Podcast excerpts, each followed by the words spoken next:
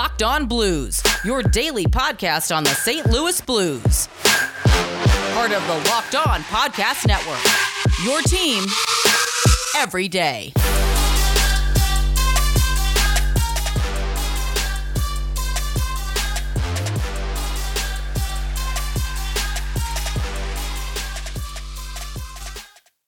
Welcome back to the Locked On Blues podcast, part of the Locked On Live Network and your number one source for daily blues content. I'm Thomas Welch, and it's just me today.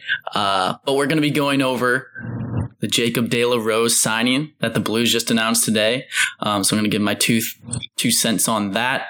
Um, the Islanders versus Lightning. Lightning won two to one, so we're gonna we're gonna do a post game recap of that as well as a pregame for Vegas versus Dallas tonight at seven, and then we're also gonna talk uh talk a little bit of Chiefs versus Texans because it's opening night for the NFL.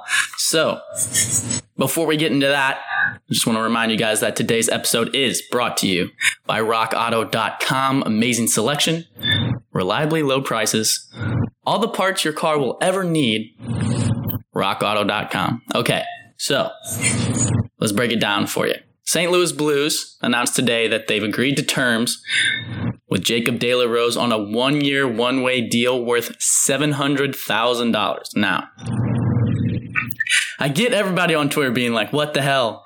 Anytime you see St. Louis Blues have tweeted and signed, you want it to say Alex Pietrangelo. I get it. I understand. But there's pieces that need to be moved in order to make room for that. And from my understanding, the Blues, I think Jeremy Rutherford tweeted out that the Blues still aren't close and they're starting to frustrate Alex Pietrangelo in terms of negotiation. So maybe this is a move that's kind of panic driven. I don't know.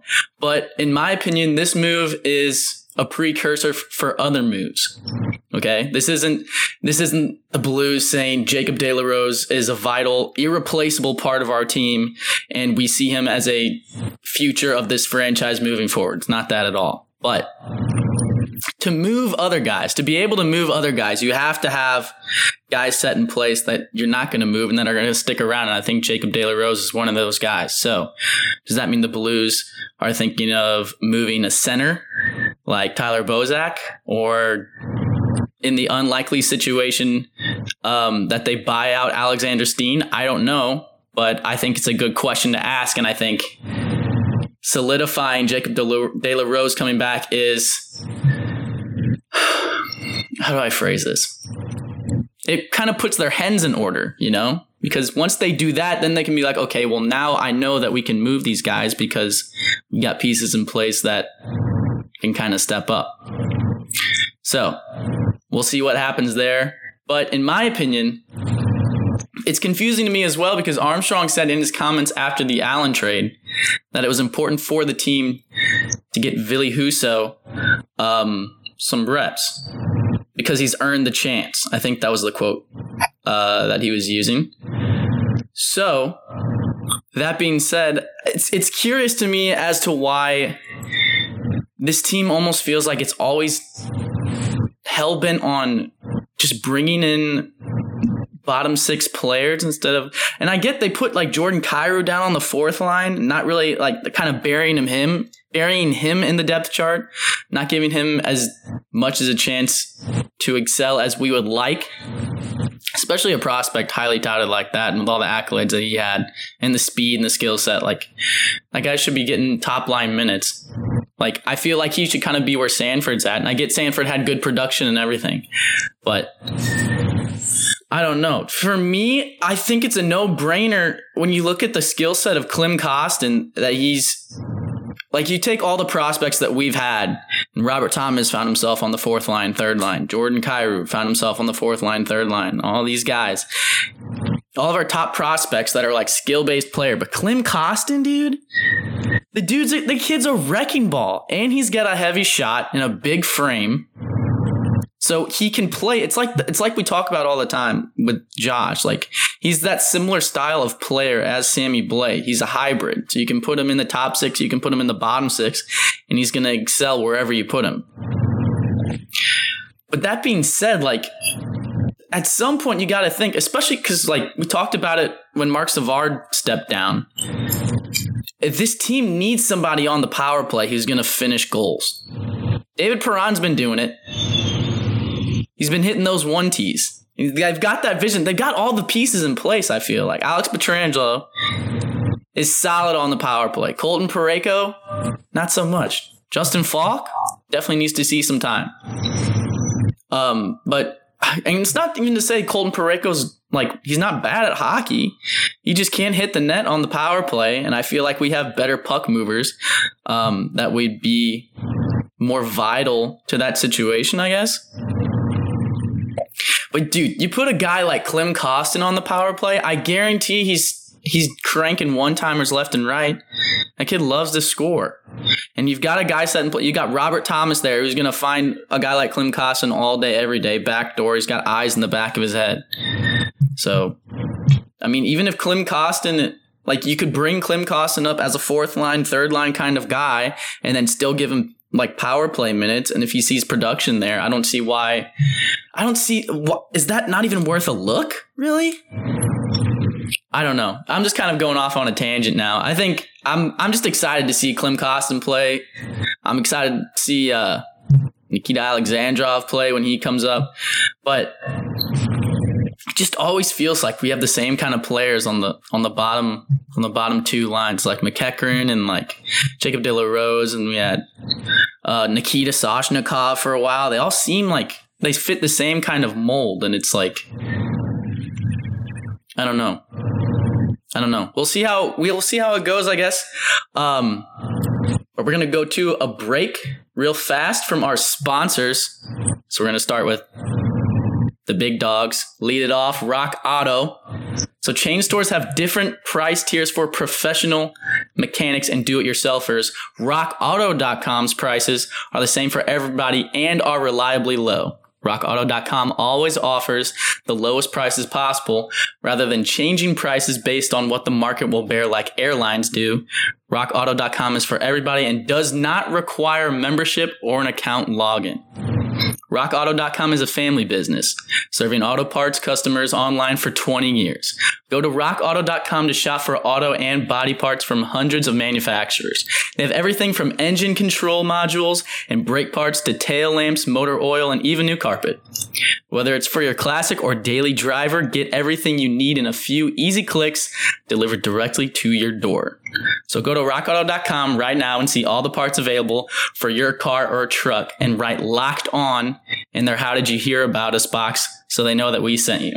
Amazing selection, reliably low prices, all the parts your car will ever need. RockAuto.com. And on top of that, Special Olympics. So listen up, Chiefs and Blues fans, because the season starts tonight. This is your opportunity to help support your local Special Olympics Missouri program. Access to healthcare isn't great for a lot of people, especially those in the disability community. Special Olympics are stepping up to be a part of the solution. So right now, you have a chance to help support Special Olympics Missouri. Plus, be entered to win a brand new 2020 GMC Canyon 4x4 truck. So here's how to participate. Buy your raffle tickets between now and October 31st. It's easy. Just go to somo.org. That's S O M O dot org slash raffle and click the green button buy truck. Tickets generically. $20 for five tickets. You get one free just for being you. And it connects SOMO athletes to health and wellness programs. $5 per ticket supports individuals with intellectual disabilities and a $10 minimum online per purchase. You do not need to live in Missouri to win. Let me let me repeat that. You do not need to live in Missouri to win. So if you're listening to this in Illinois, anywhere else, if you're listening to this in Zimbabwe, you're good. so October 31st is your last date to enter for the truck. But don't wait till then because there are other awesome prizes along the way. Two trip prizes will be awarded during the raffle period to Branson and Las Vegas. One entry for every $40 of tickets purchased for the raffle. So you so you purchase $40 worth of tickets, you get one entry to go to Branson or Las Vegas. And if you win the trip to Branson or Las Vegas, you can still win the truck. So, what are you doing? Get up, get on your phone or your laptop and head to somo.org slash raffle right now and enter for your chance to win. Okay. Now that we got all that out of the way. Islanders versus Lightning. If you listen to the last episode, I'm I'm not saying I'm Nostradamus, but Kucherov, locked on player of the game. What a pick! Come on. Um, but the Islanders did fall to the Lightning last night, two to one. Um, Kucherov scored with nine seconds left in the game. Um, to me, it felt like the Islanders fought back really well. Um, it was a pretty physical game. I think you can tell that by the suspension that that happened, but we'll get into that in a second. But yeah, the Islanders fought back, especially coming off an eight to two loss. Like you love to see a performance like that. Uh, the puck just didn't bounce their way, and I think you saw that in the post game comments. Like there's going to be games like that always. Uh, I feel like we talked about Vasilevskiy too having a, having a having a good playoffs. I think that was underrated. He had a really good game as well. But um, I'm expecting the Islanders to bounce back next game. Um, just because, uh, I mean, you got two frustrating games like that back in a row. I don't see how you can lose another one. I just don't see it happening. Um, and of course, talk about the fact that Brock Nelson got cross-checked by Killorn. Killorn is suspended for Game Three, and Nelson is still expected to play. Um, but yeah, I think I think the balls. I mean, all the momentum is on the Lightning side. Let's not get it twisted. And they look amazing, firing on all cylinders. I mean, three zones of the ice, like you talk about. Uh, they're playing lights out hockey, high momentum, high speed, high intensity, and they're having fun. I mean, anytime you score with nine seconds left in anything, much less the third period, uh, it's going to be some exciting times. But in the playoffs, too, in this setting, in this year that's been so chaotic with this storied franchise that's been so plagued in the playoffs recently. Uh, it's, it's starting to look like storybook stuff for Tampa Bay. So we'll see how that one goes. Uh, Vegas versus Dallas is at seven o'clock tonight. And I'm expecting Lehner to be back in goal after the shutout. God, that guy is something else. Um, and the Golden Knights are going to look to keep that pos- possession percentage high and the face-off percentage high because I think we talked about it last game. Uh, they had 60% from the face-off dot, and I mean Dallas can't even get the puck. They're gonna have a hard time. They're gonna have a pretty hard time scoring goals. Um, but yeah, I mean, you just look at the Vegas lineup and like guys you talk about Shea Theodore, obviously having a fantastic playoffs. We've we've talked about that on, that on the podcast time and time again. Um, Miro Heiskanen's right there in terms of production. Um, Klingberg's having a fantastic postseason. So it's not to say that these teams are on any different sides of the spectrum, you know? Like they're both playing, I mean, they're here for a reason, right? I mean, Dallas has kind of been through a gauntlet. Golden Knights, their goaltending's been absolutely fantastic um, and beat some impressive teams to get there. So we'll see what happens. Um, for tonight, I'm gonna say it's the series is tied one to one. I think I'm gonna take Dallas tonight. I think that's the move.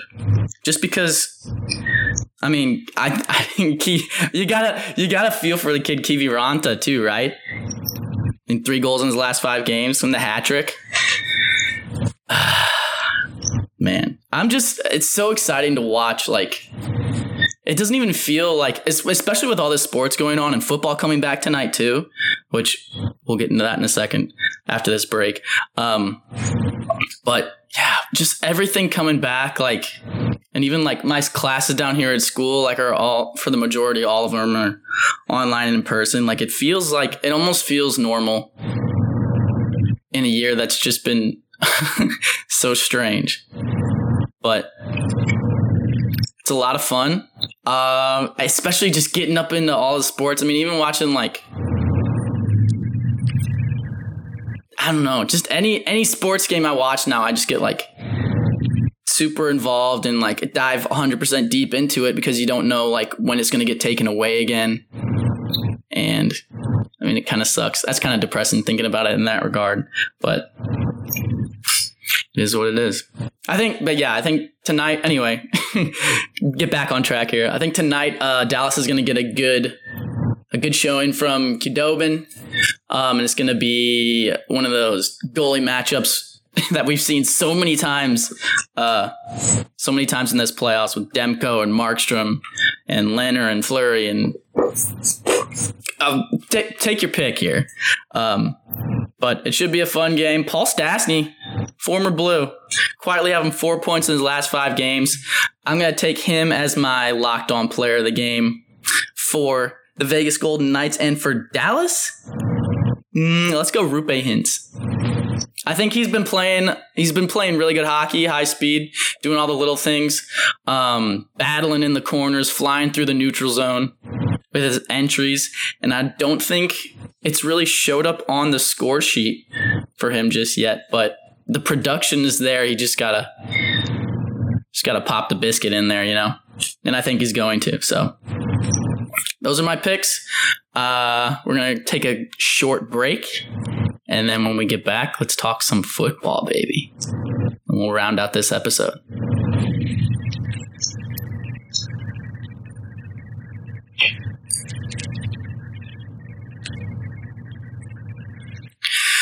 All right.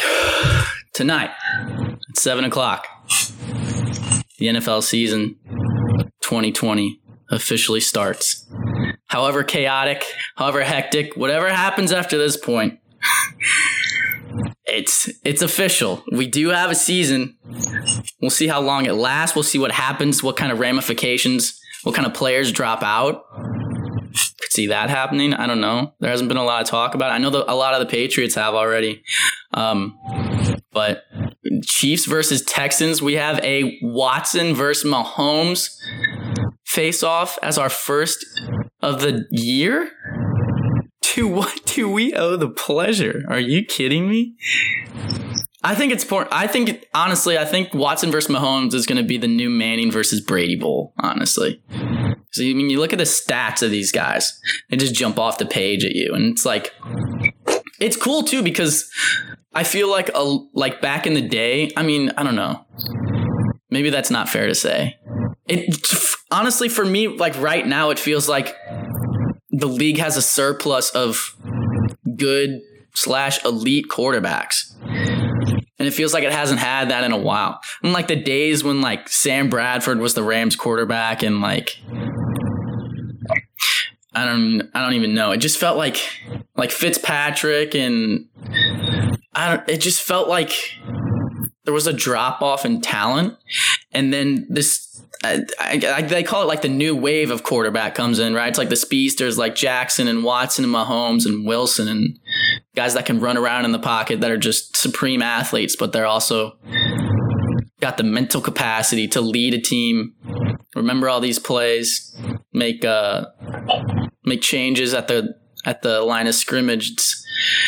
Fascinating to watch. And I really think it's it's kind of changing I mean, it's changing the game of football, but it's also changing the way we watch football too. Because I mean, you got a guy out there tonight. It's just Patrick Mahomes is an absolute wizard. The dude's throwing footballs with his non-dominant hand. He's throwing footballs at receivers that he's not looking at. Like, if you're not putting this guy, this guy is a prime time like dream especially for this league that is so hell bent on ratings and protecting them. And like, you can talk about the kneeling and like how like ratings have gone down. I don't know if there's any truth to that. I doubt there is, but it's just an exciting time. And you've got, yeah, Mahomes doing all of his stuff, Deshaun Watson, who I don't I think it was in the playoffs last year, but he it was like third and forever or something. Let me know if you guys remember this. I could I this could be wrong. I forgot who they were playing, but the dude just spun out of what looked like a surefire sack. Right? Like eh, he had everything he had every part of his body or he had his hand on the ground, but it really looked it looked like there's no way he gets out of this and he just comes emerges from the fog, throws a bomb completes the first down. I think they ended up scoring on the drive or something and winning the game. I think it was like in the fourth quarter. That shit was ridiculous. This team's